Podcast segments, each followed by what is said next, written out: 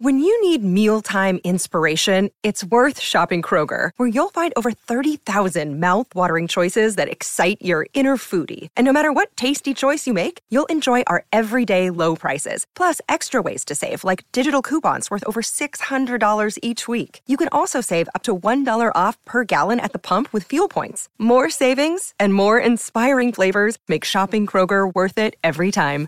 Kroger, fresh for everyone. Fuel restrictions apply. Hello and welcome to the Bobby Podcast.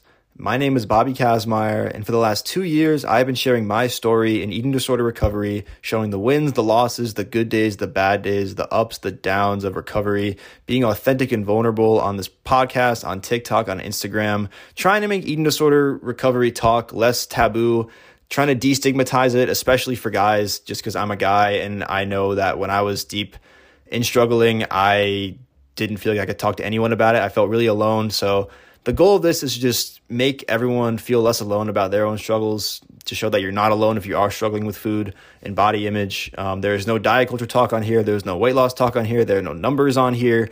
Um, everything is real and authentic, and I just want to help others and make you feel less alone if you're struggling. Um, I just recently got my degree in nutrition, uh, my undergraduate degree. It's just a crazy pipeline going from eating disorder to nutri- nutrition degree, but I, I wouldn't trade my story for the world, my journey for the world. I feel like this happened to me for a reason, and that reason is to help others in their own recovery and their own struggles. I'm not a professional yet, um, but that is the ultimate goal. But I'm just sharing my own story. And I really want to thank you for listening because none of this would be possible without you. And thank you. And I hope you enjoy the episode.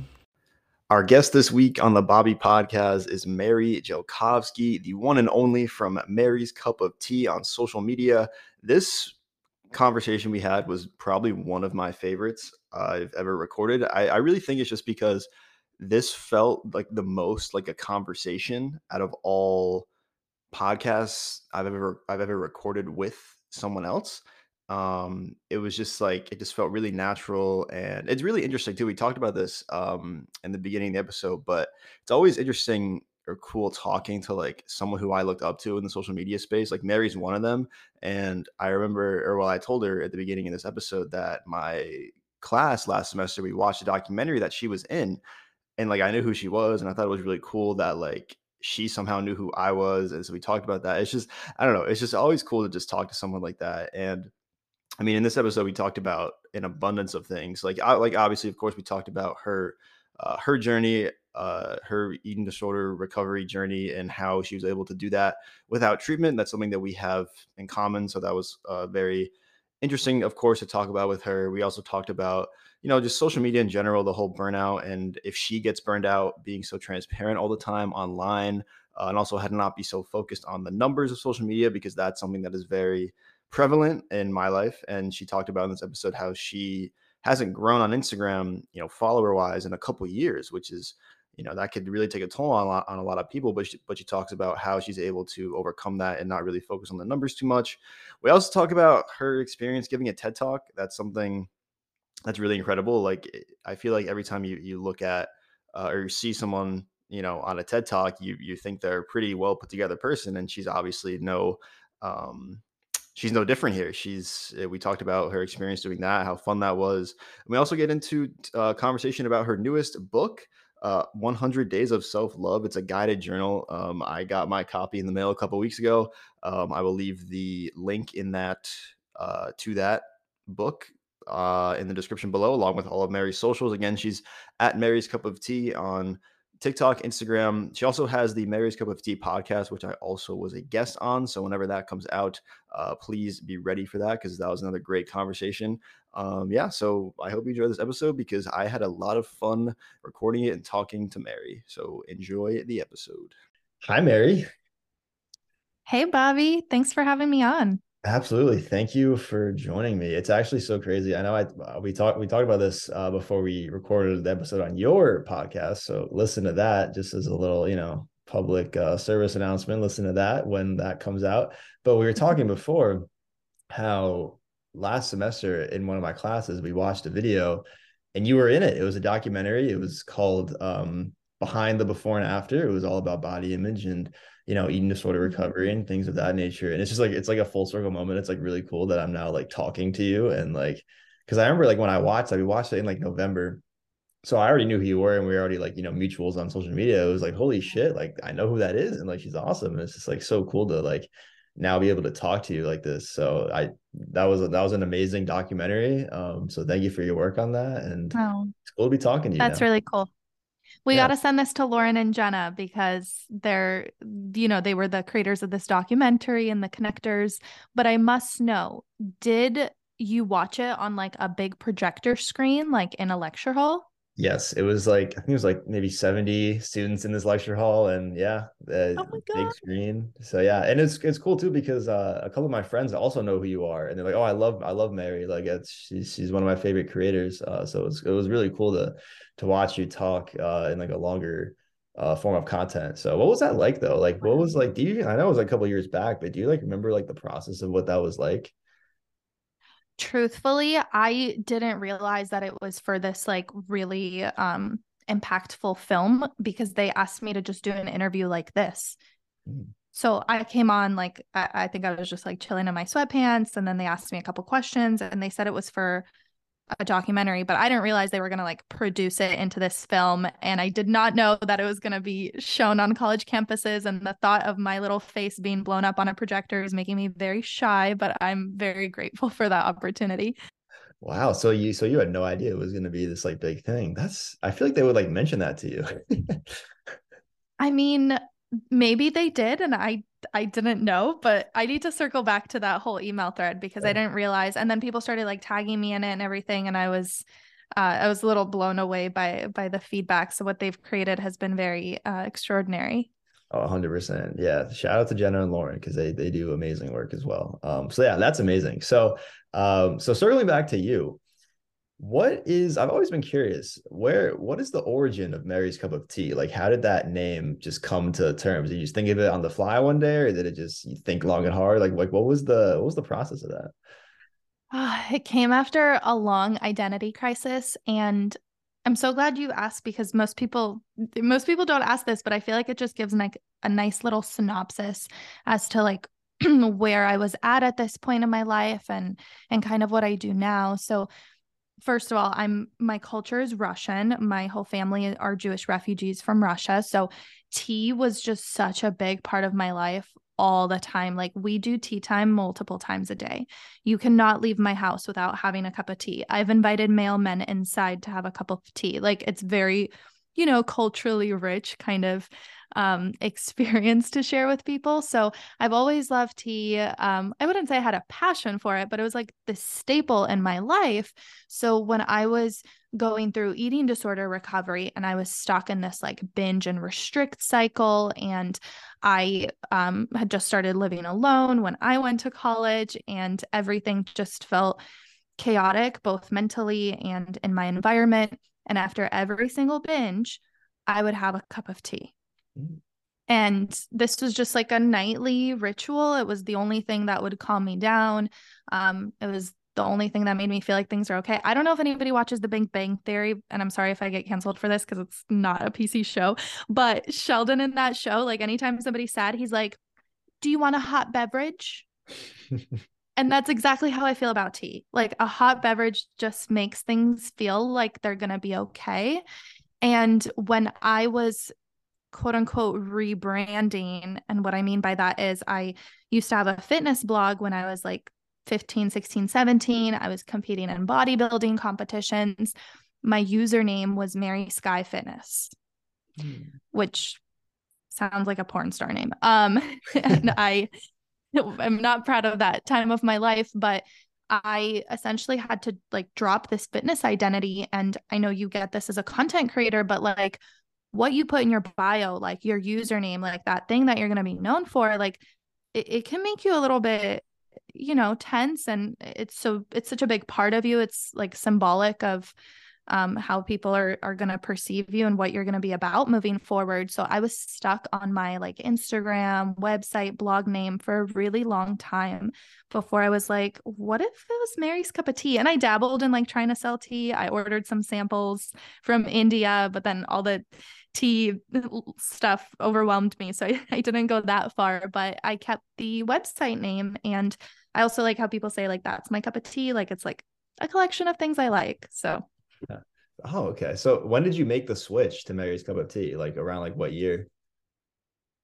It was 2018, which I know in my podcast you mentioned that was a big year for you as well, which yes. is interesting because I'm a little bit older than you. But in 2018, I had maybe it was like 2017. Actually, no, it was January 1st, 2018. It was when I published my first blog post, like a literal blog post back when that was a thing. And I essentially wrote out my whole story about like my eating disorder and how much I was struggling with binge eating, which was the part of my eating disorder that was most shame filled. Mm-hmm. And I wrote this like long blog post that I published on my website and then I shared it on Facebook and like to some of the fitness people that were still lingering from my bodybuilding days. So it was it was like a, a big move to like come out about something like that after being the fitness bikini girl for so long.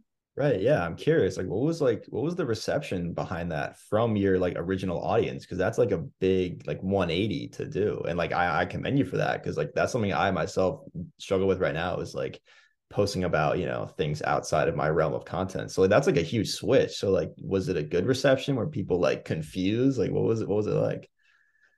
Oh, it was hard because I decided to still keep my like existing like I just, you know, changed my username from Mary Sky Fitness to Mary's Cup of Tea.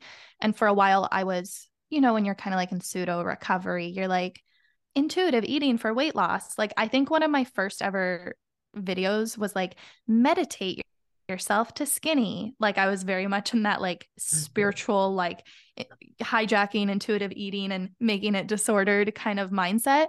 So when I finally had to like confront, and then when I was I knew that my gateway to healing and to releasing the shame that I had around specifically bulimia and binge eating lied in coming out to my audience, even though it was like 90% gross old men who are following me for my bikini photos, and maybe like 10% women who I used to compete with, and maybe like another couple people who I knew personally. I knew that I needed to just like put it out there for myself to like feel authentic and to feel like this is what I'm doing now and it was like my my way of committing.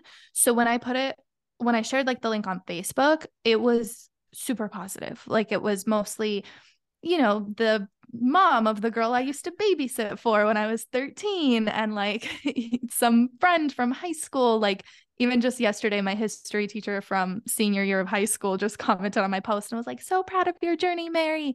And that felt really good. But also, there were people like personal trainers that I used to be friends with at my old gym when I was competing, where the backlash was like so severe. Like, it, it was like this woman in particular wouldn't stop hating on me for years to come she would just like randomly post about me. Like I used to know this girl and now she's all fat and fucked up. Like, sorry, am I allowed to cuss on your show? Yeah, yeah, 100%. Yeah. okay.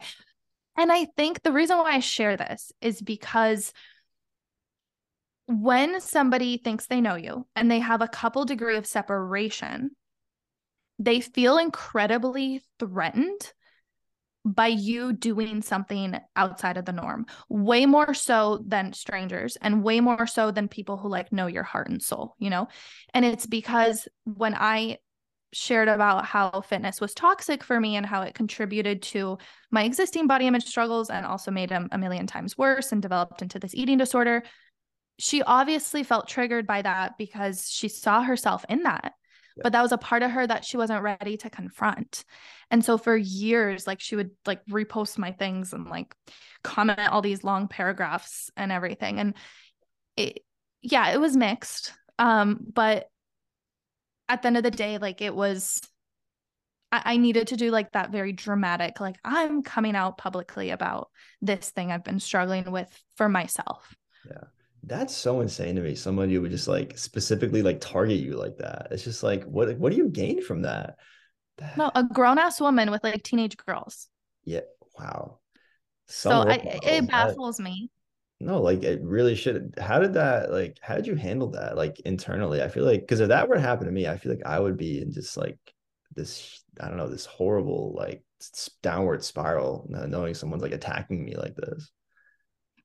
I mean, I was definitely activated. It was a woman that I admired that I saw every day at the gym that she's like stunningly gorgeous, like Colombian, like long hair, like just beautiful. And I always thought she had such like a pure heart because she was always so. And so it it definitely like caught me off guard. And I don't mean to make this all about her. There were other people like that. And I think there are lots of people in your listeners' lives who are still stuck in some sort of diet culture, whether that's like fitness is the best thing on this planet or weight loss is the only way to get healthy, you know, and I think there's a lot of people stuck in that and it makes it especially hard when you're trying to recover. Mm-hmm. And so this woman to me, I'm sharing about her because she's she's so symbolic of like what it's like to be so deeply rooted that anybody who is doing anything else, i.e., not dieting or like gaining some weight, is like physically threatening to her enough so that she has to like spend the next couple of years bashing me online. That's it, it's just so common, unfortunately. And the reason why I say it had mixed feelings is because, like, aside from it being like a personal attack, like that I can get through.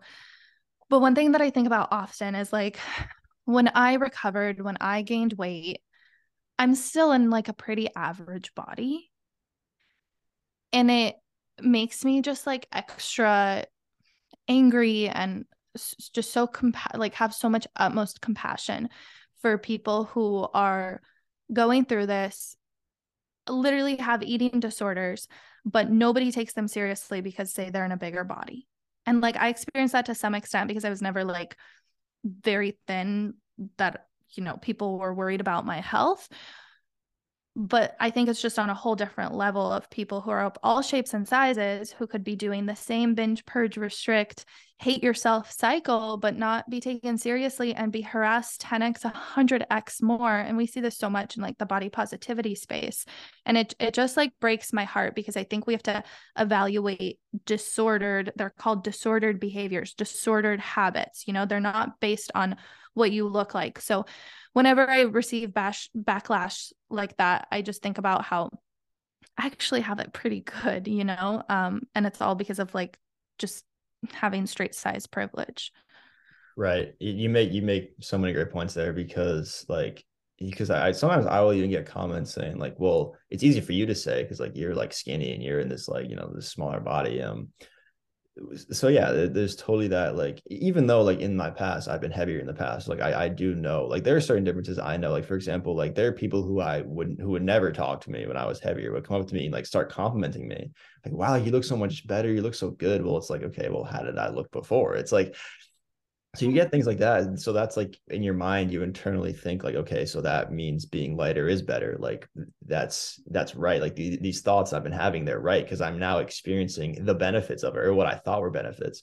Um, and that only just keeps you in this obsessed state of never being satisfied and like always wanting to get way less and way less and it's just it's such like a draining and like exhausting cycle. Yeah, um, yeah. but yeah you know you're 100% right. Like there there are just certain people like we all have different experiences and all of our experiences yeah. and struggles are valid 100% um but yeah there are just certain people who like we can't we can't all know what someone's going through inside obviously. Yeah. um yeah. so yeah. And that's the it's the by, byproduct of like internalized fat phobia. Um because i think one thing that's tricky about eating disorders is that for for some people i would say it's more disordered eating. It's like a byproduct of diet culture and beauty standards. And I took things a little bit too far. And I have a lot of fat phobia to unpack and a lot of body image struggles. I think that's very much of what it was for me because I was in that for so long in my prime developmental years since I was 11, all through puberty, adolescence, that did spiral into what I would now admit to be like a full blown eating disorder that is an actual mental health condition, you know? Um, and I think there's people on all sides of the spectrum. There's people who um, are struggling a, a little bit with disordered eating and not feeling great about their bodies. And then there are people who are in the type of recovery and have the type of eating disorder that is a battle every day beyond belief.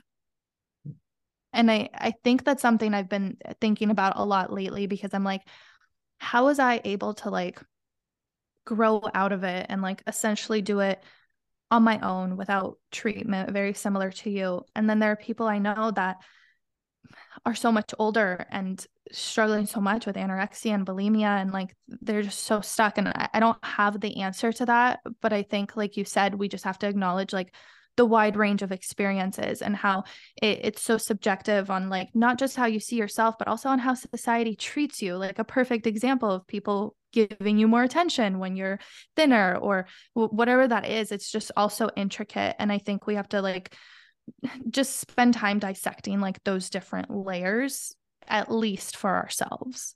Mm, that's all that's you, you nailed it. That's all exactly what we have to do. Um and and unfortunately like as much like we can post about you know all of our experiences and we can uh, do our best to help you know decrease these habits and decrease these actions. But unfortunately you know disordered eating habits eating disorder diagnoses like they're more popular than ever.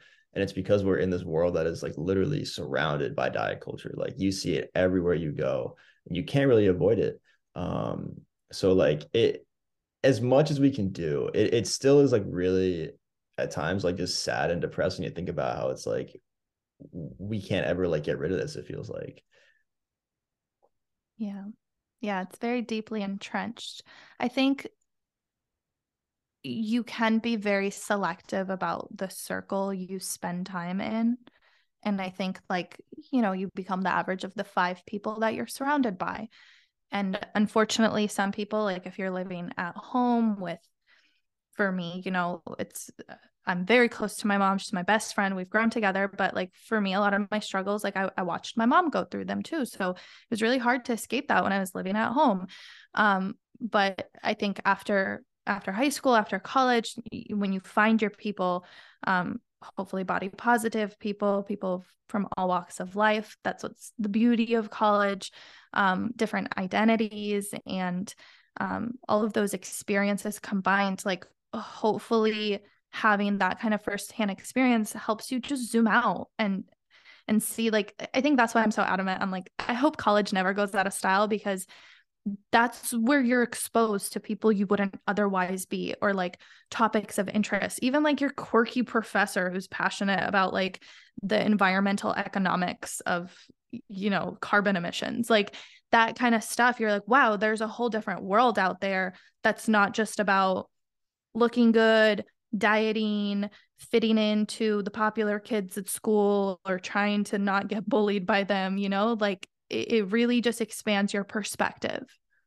Yes, I 100% agree with that because like I said I'm I'm currently on a college campus. I just finished up my degree and like there's so many people and so many experiences that like I would have never had if I didn't go to college and like because there, there were times where it's like during my four years where it's like I almost like left I like there are just so many things about college where I just like I didn't really align with I didn't you know feel comfortable in uh, whether it was like social settings, like certain course material, I just didn't feel was worth it or things of that nature. But like I stuck it out and it's like I I'm so glad I did because there's so many things about college where it's like I would have never gotten this anywhere else. It's like I I I you know was seeing people talk about like over this past year where it's like college is like the only period of time where it's like you are constantly surrounded by people your age all the time. You live five minutes from all your friends. Everything is like in a walkable distance. Like you have grocery stores, you have gyms, you have all this stuff that is right there with you all the time. It's like you can never really have that again, which is really unfortunate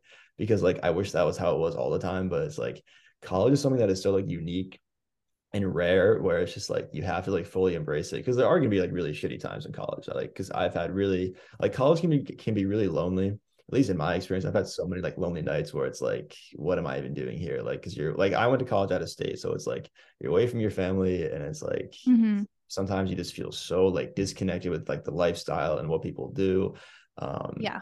It's, it's so, it can be really draining at times. But like I said, it is like the, the people yeah. I've met the experiences I've had is so worth it. And I actually want to ask you, uh, I guess like as a way of advice, because I just finished and now I'm in this period of uncertainty. We talked about this on your pod, but I'm in this place where it's like, okay, my entire life I've been in school and I have structure. And it's like I go to school, I come home, and then I go to work after and I do these extracurriculars, whatever it may be. Now it's like I just wake up one day and that's over. So it's like now it's like I'm not stuck, but it's like now what do I do? It's like because I've always had the next step aligned up for me. Because like you go to high school, you finish high school, yeah. you go to college, you go to college, then you finish college, and it's like okay, now what? So it's like when you finish college, yeah. How did you navigate the post graduation life? Well, I'm I'm glad you asked because I think, and I'm glad you said everything you said about like college is a, a mix of experiences, and it can be very lonely and and hard and financially draining and straining and and everything in between. You know, like I, also want it's this is giving me an opportunity to say like my college experience was clunky, and sometimes I feel like I've I've missed out on that like the opportunities because I was always a little bit removed. You know, eating disorders will isolate you. And um, I was always living far off campus with people that weren't my age. And th- there's a lot that goes into it. But I also hope that it gives a little bit of uh, consolation to know that, like, I started my freshman year at ASU. I moved to Canada for two years my first year I was like open studies because I didn't get to transfer as an international student.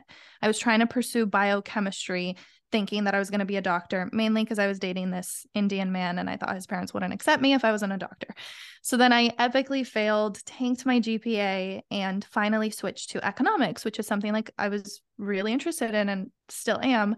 And I'm really grateful that I found that, but then when my relationship fell apart and I was essentially left with nothing in a foreign country, I was forced to come back home and move in with my parents and then do my senior year back at ASU, this place that was so triggering for me my freshman year of college, where like all my eating disorder stuff got developed. And it was just like tough. And then my last semester is when I, you know, my business, Mary's Cup of Tea was blowing up. So I was kind of more into that than I was in actually like being in school. So I graduated. I took my last final exam the day of my TED Talk, and I took it online. And I was doing my TED Talk over in Colorado, which is where you want to go. So it's a very special place to me. I hope that you make it over there um, and hang out with our friend Jesse. Um, yeah. So I, I was there, and I remember like I took the final exam, and housekeeping knocked on the door and my like proctor thing got tr- got flagged for like cheating because you know how you're supposed to like film like you, you pandemic right. college students know this like yes. you're taking exams you're like proctoring and housekeeping like barges in and then my thing got flagged my diploma comes late i'm like i'm already like delayed and graduating was like very uh, like stressful and also anticlimactic because then like my diploma didn't come in the mail so I had to like fight for it. So I didn't feel like I fully graduated until like three months later. And then similar to you, I um finished school like in December and not May. So I didn't walk. Like I I, I had like an interesting trajectory and I share that just for anybody who has any kind of like not the typical path. It's totally okay.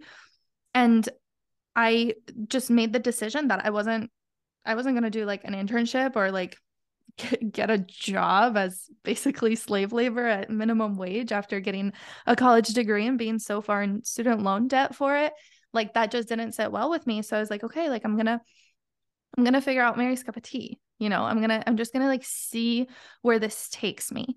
And one thing i learned from a friend was this concept of NRA, not the National Rifle Association. We don't like them. NRA stands for Next Right Action and that's something I I even before knowing the acronym, I feel like I always um tried to take it one step at a time because with my eating disorder and recovery, it was very much about like this is the weight goal that I want to have in 3 months and then forever after that. And it I was always like living life so far in the future with college and grades and feeling like I had to have my whole life planned out. And so when I finally found peace with not just food in my body, but like this clunky college experience and this strange trajectory that I have with being a content creator and a business owner, I kind of stopped doing like these long term goals. And I don't know if that's good advice because it's contrary to everything like capitalism teaches us about set one year goals and then three year goals and then 20 years you'll have da da, da, da, I don't know why just I, it just doesn't align with my spirit because I know from firsthand how much things change and they say like if if you want to make God laugh tell her your plans. yeah, I remember hearing that a lot growing up. And like it's funny like cuz I saw this TikTok yesterday of this like middle-aged woman and she was like calling all 20 30 year olds and she was saying how like there's no end game. It's like yeah. like there's no end game. It's like you you strive for all these different goals and accomplishments, and you look so far in the future. It's like, well, okay, you get there, and it's like, okay, now what? Like you're always like looking for like the next thing. But you're yeah. right. It's like when you stop looking things long term, it's like, okay, uh, what am I gonna do for the next, I don't know, year instead of looking at the next 20 years. Um, yeah. So actually, I saw. I, I keep referencing these TikToks I see, but like I saw another one where it's like you can't it's impossible for you to like navigate your life in 10 20 years. Like just start with like two years. Like just because that's too tall of a task to think so far in the future. And we talked about this on your pod where it's like we look at our lives in five year increments and it's like at least i do. Yeah. I look at my life in five year increments and like it's crazy how much different my life was five years ago that i couldn't even imagine where i'd be now. And it's like I, i'm doing the same thing for five years from now. Um so yeah it's yeah exactly. it's absolutely insane. Um and i actually I, I yeah I don't know. Go ahead. Go ahead. I just I just want to say like I love TikTok for this. Yes. Just that it exposes you to people like a middle-aged lady who's giving you advice to not stress. You know, who else is going to do that for you? I know. Yeah, yeah. I would have not. I would not have gotten that experience if it wasn't for TikTok. So yeah, as as frustrating as TikTok can be at times, it, it I will say like it has given me so many like great little tidbits of advice. So I love it for that. but it's actually kind of segues into my next question for you. Um, so we, you know, you talked about like these these long-term goals and like you you you feel like at least for me too, I feel like you never feel satisfied with anything you're doing. Um, have you when you first of all, have you experienced that on social media where it's like, for example, it's like you you have this goal of like heading a certain number of followers, and once you get there, instead of celebrating it, you think of the next milestone and the next milestone. Because I know I've fallen victim to that. Uh, so have you? And if you have, how have you kind of overcome that? Well, I haven't grown on social media in two years. So it's definitely been like a mental game because I was your age when I experienced this rapid growth on the internet and things felt steadily uphill even though i didn't have a plan i felt like you know at least i'm growing. And i think this is where i don't know if it's a ed brain thing but i think a lot of brains have a tendency to latch on to numbers. So i often think about how i transferred um, my obsession with calories into like say my obsession with followers. And over the past two years it's been such a blessing that my following hasn't grown because it's forced me to confront that exact fact that like it's it's not all about the numbers. It literally like the the community that i already have is so amazing and so worth nurturing. And there are also ways to grow outside of social media and the internet. And i'm, I'm so lucky that i was able to write uh two books but then of course that comes with like the number of book sales and like you know amazon author central uh, which is where i can kind of see approximately how many people are buying my book. Like they make it in this graph and it's it's hard when you see a dip. Like it definitely i can't say i'm past not overthinking that and not taking it personally or or feeling like i'm not doing well in life. But i think when it comes to the internet, I've been very deliberate on prioritizing the and this sounds so cliche it hurts me to say it but like really prioritizing the authenticity and the connections. And like usually I avoid my DMs but if I'm feeling like I'm not good enough online cuz I've lost 20,000 followers after posting something about being Jewish like does it suck and feel scary? Like, yeah, of course. But then I sit on my couch. I have a designated social media couch because I try not to like go on my phone when I'm at my desk. I sit on my couch and I'm like, you know what? I'm going to spend an hour or two answering DMs. And to most other business owners, they're like, that's a waste of time. Why would you do that? Just like create, produce, put out content and grow your followings and all this. And I like to just go back to like in one on one, like the the people, like these are real human beings that are like taking the time to message me. Like even just one person who does that, like that is just so so cool and so big. And like, do I wish I had 10,000 reviews on my book? Yes. But right now there are over 700 five star reviews. Like put 700 people in a room. Like that's insane. It's just so cool. And no matter what like that number is like even if it's just one or even if that one is just you feeling proud of you like that's a worthwhile pursuit. Uh, it's actually so crazy how much I've said those exact same words to myself. Like I wrote in my 2023 social media goals, I said like specifically like to, to DMs, like to reply as to as many DMs as possible. Cause I said and I wrote down, do you know how insane it is that somebody is messaging you, telling you how much they appreciate what you put out there? Like that is so insane. Just one person doing that. And like you said, you get hundreds, thousands of it. It's like, and then you imagine that in a room.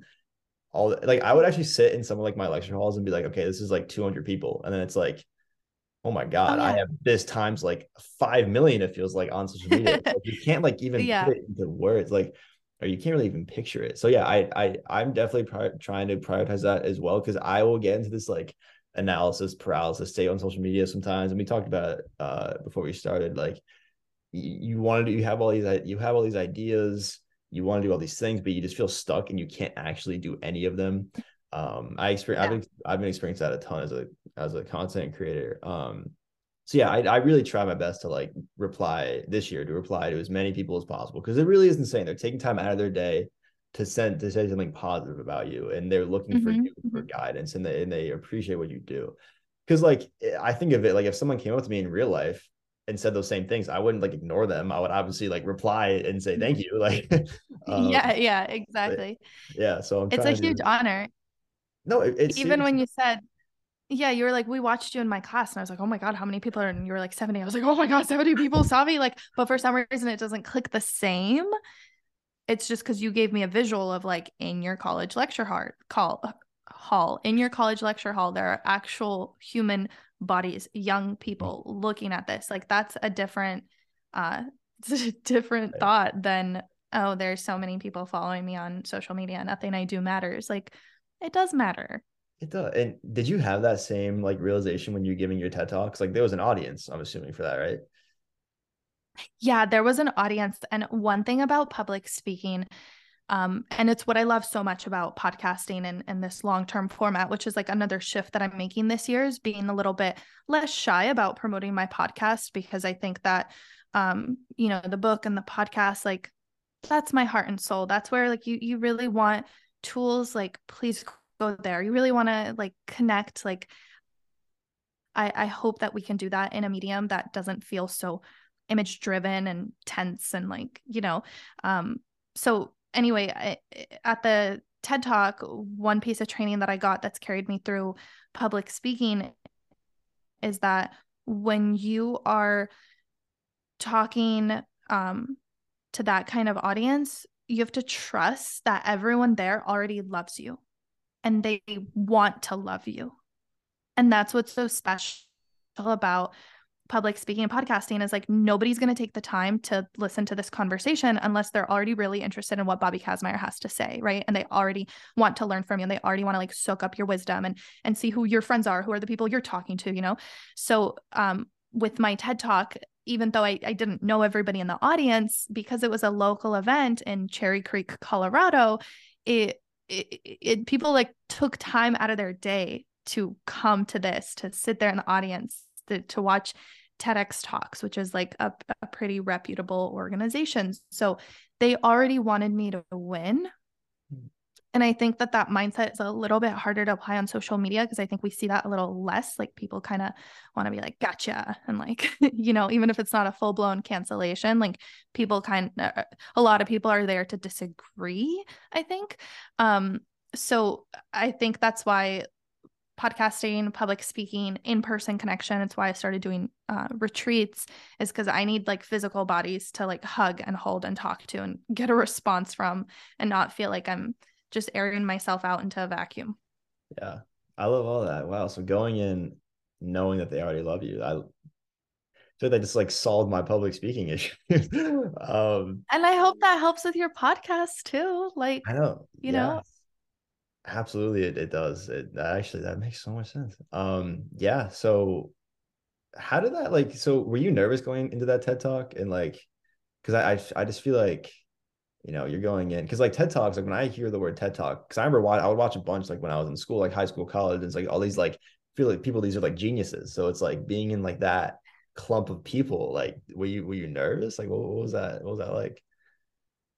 Oh i was incredibly nervous. Um yeah incredibly nervous. I think you should apply to do a ted talk. Maybe i should. And that would be so cool. I, it will be really cool. I, may, maybe i will. I don't know. We'll see um but actually i'm curious this is like a ted talk question in general. It's like so they have like a like a, script not a script but like you read off something right? You don't. No. No. Okay so the main this is across the organization. So every event has their own host so everybody like hosts the event a little bit differently. But one thing that's con- not a TED speech. So they do not want you to have it memorized because it's a TED talk, not a TED speech. So they will coach you into like basically during my practice sessions, if I was running it through a couple times and things started coming off like the same every time, they'd be like, okay, you stop practicing, don't rehearse it anymore because it's a it's a talk. It's supposed to be connecting. That's that's I think how the organization grew is that they're just a little bit more casual. And of course, it's been taken more and more seriously, and there are different styles of speakers. Um, but there's no teleprompter. There's no, sometimes there's a PowerPoint, but I don't, I don't remember if I controlled it or if they did. I think I did control it. Um, but essentially, you're you're supposed to be like talking very naturally. Wow. Cause like every single one I listen to is like, wow, this sounds so like organized. And they're not slurring their words. They're not saying like um or uh, like it's wow. That's big props to you then. Cause like that, cause you're I think your TED talk was like 10, 11 minutes long. So like that's that's a long time to be talking straight without a teleprompter yeah. or anything. That's awesome. Oh my God. Oh yeah. No, it was it was the most amazing thing. Um yeah. and you can watch like some TED Talks that are viewed less. And I think the ones that get a lot of views. Like obviously those are the ones that uh, feature very experienced speakers or just like gifted um, people, but you know there are people from all walks of life, and that's like the beauty of the TED organization. Speaking on stage at a university for an hour is also really really scary and sometimes even more so because i think there's kind of this trade-off between like how much you care and how nervous you get. So if if you care a lot you're going to probably be really really nervous and that's that's how i feel when i speak to young people at universities and everything.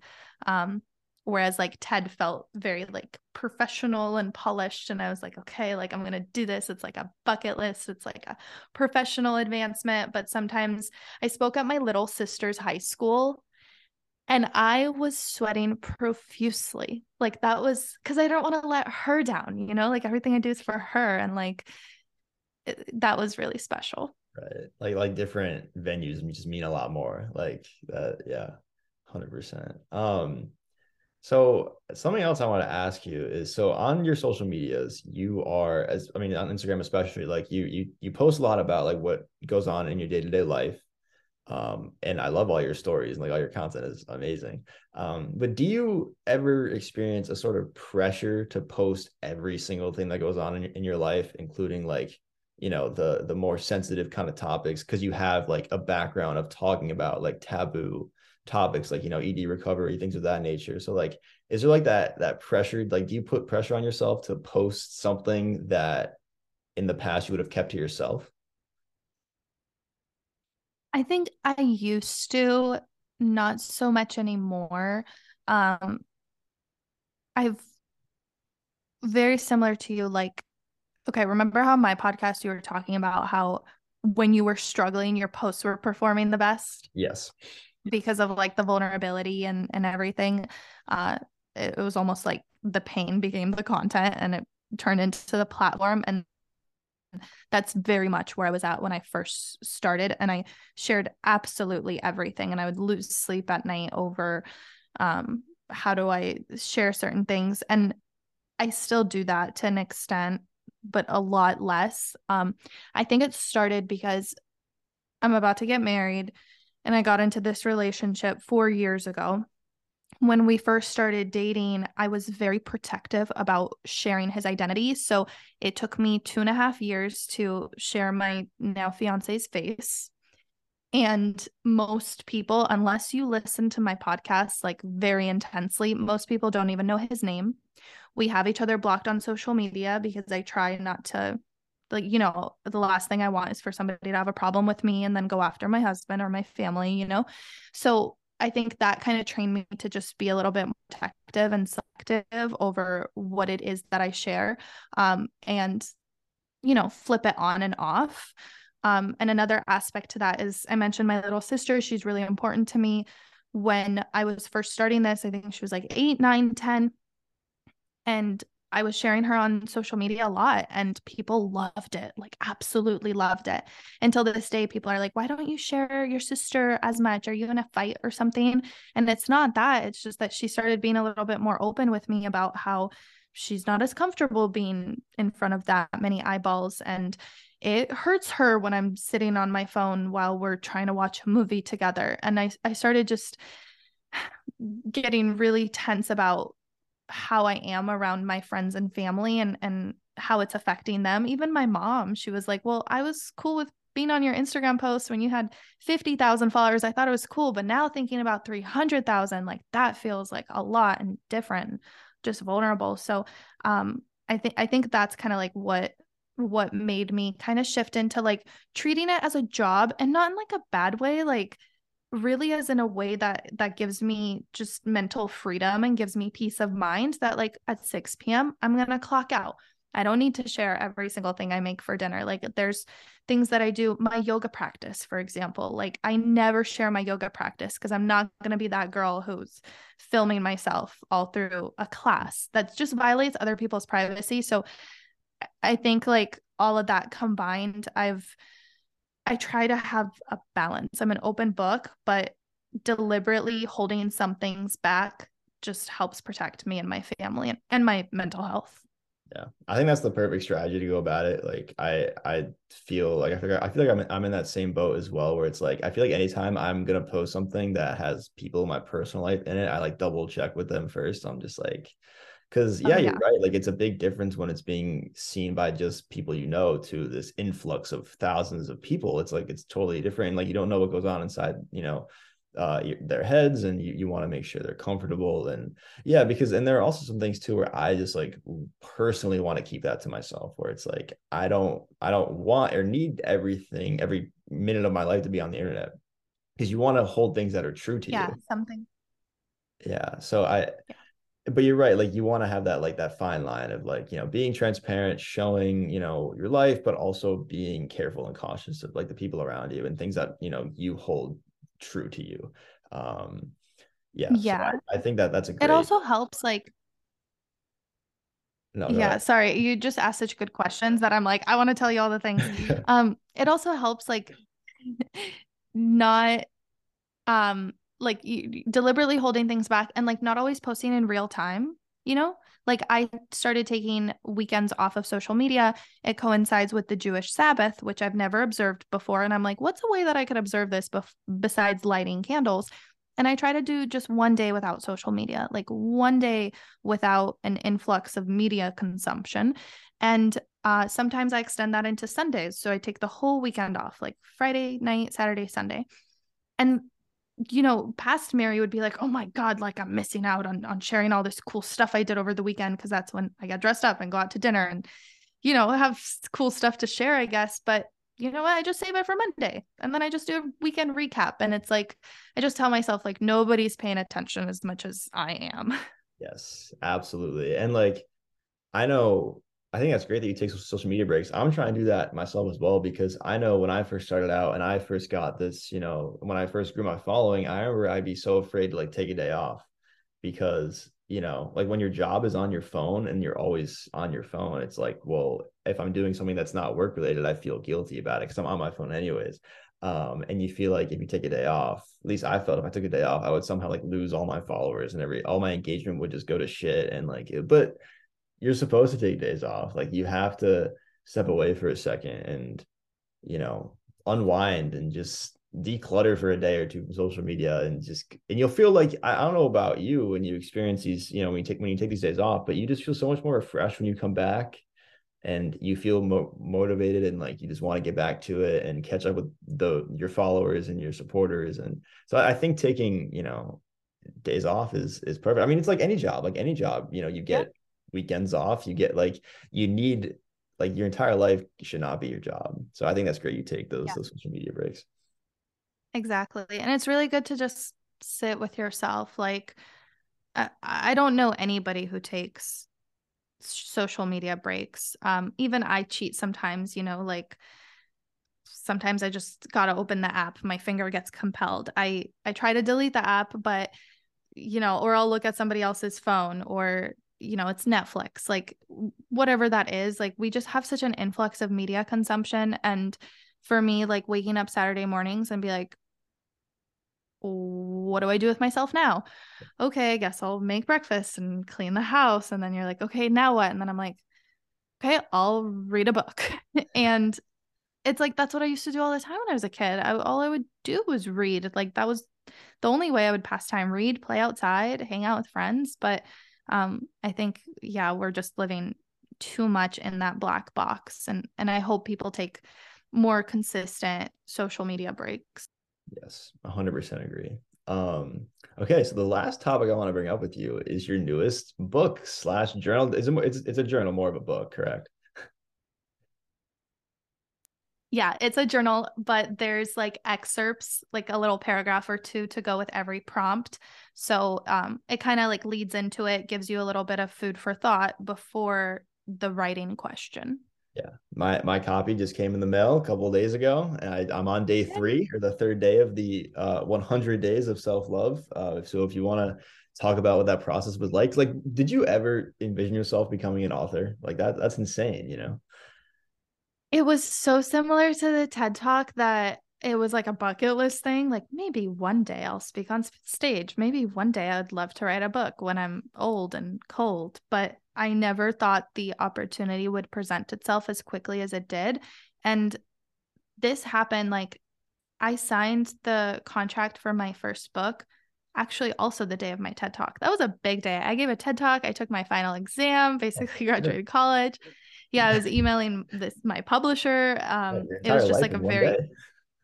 yeah, it was like a wild. It was like it was December tenth, two thousand nineteen. Wild day. Wild day. And we traveled to like three or four different countries that month. Like it was it was a very packed month. But one thing I like to share with people and I hope this doesn't come across as like braggy or tone deaf, but um, I, I hope that this inspires people to take that next right action. When I reached out to my publisher, I literally sent an email at 11 p.m. because I saw this book at Anthropologie. My girls will know and love Anthropologie. I saw this book and I was like, wow, I this is so cool. Like I want a book like this in a store like this. And I looked on the back cover to see who printed it. And then I just emailed them. And a couple weeks later, like I got a response. And you asked me about a TED talk. Like you just apply. Like you just research TED Talks. I made a spreadsheet of places that I would be willing and could afford to travel to. So Colorado was right next to Arizona. I'm like, oh, they have a TED event every year. So then I just applied and then I got a call back and then I submitted a video and then I went through the interview process. And is some of that attributed to um, privileges that I hold or even things like having an education and and being well spoken or extroverted or whatever whatever that is like sure but there's also there's there's a space for every single person but you're not going to find that space unless you put yourself out there and unless you just like send that email ask for that thing like worst they can do is not respond or say no like absolute worst and i'm very lucky that my mom drilled that into me from a young age because my mom didn't speak English. So she always made me ask for stuff at the grocery store because she was too shy to do it. So luckily that broke this like generational pattern that just makes me like a little bit more ruthless and being like, hey, can I come over? And that's how I've made most of my friends. Like, can I come? And it's just, it's given such great opportunities and experiences, relationships, everything. So I've always wanted to write a book. And I think people really underestimate content creators. Like, we are writing, copywriting, we're professional business people, we're making videos. Then we got to be an expert in the thing that we're making, put photos and videos on it. Then there's like photography and staging and production and lighting. Like we know everything. We wear so many hats. Yeah. And nobody teaches yeah. you how to do it. You have to learn this stuff. We have to teach this to ourselves yeah we figured this out all on our own and i realized that one of the skills that like through well i always liked writing like i always liked writing class. I wrote papers in college but like aside from that i didn't have any formal writing training besides every single day writing a long caption for instagram and then maybe a little bit longer of a blog post.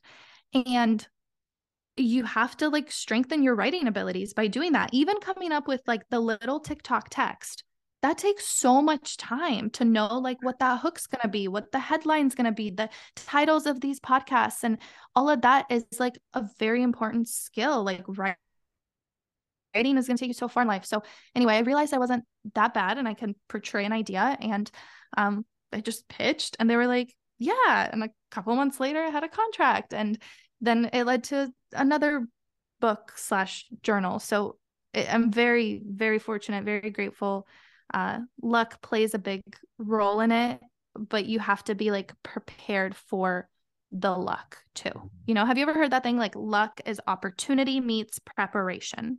I have not, but that makes a lot of sense now, now that you say it out loud.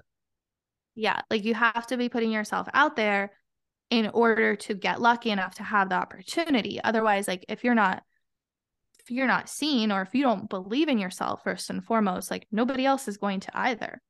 Right. I, and yeah, that actually makes sense now thinking about it like my own like journey on social media. It's like you're right. If I never put myself out there, I wouldn't have these opportunities. But at the same time, I also got a little bit lucky, like the algorithm hitting at the right time and like, you know, certain people see it. It's like, so yeah, you're right. It all it all plays into I don't know, your entire experience and how you progress on social media. So um, but yeah, so if you were to describe your book, 100 Days of Self-Love to someone who is who has no background of you and what the book's about, how would you how would you describe the book?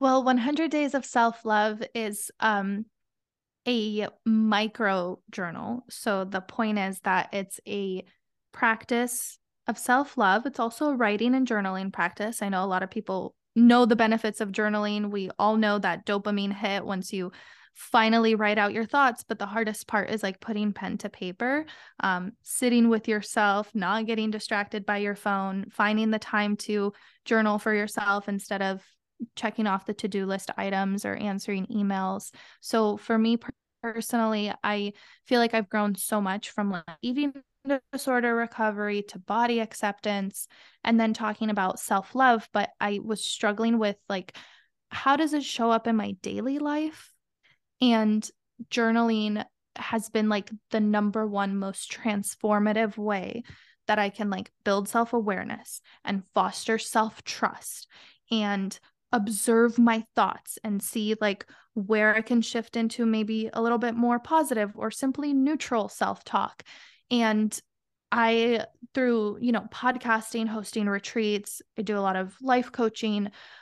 One of the number one I don't know, habits or skills, or it's like a subconscious process that I do is that my self talk is geared toward questions.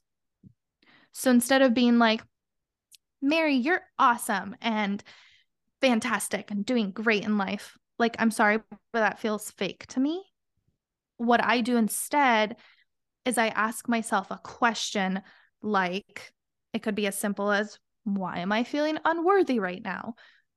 Or maybe a little bit more profound like what would help me build self-worth right now in this moment? Or how can I? Or what if I tried? If this was easy, what would it look like?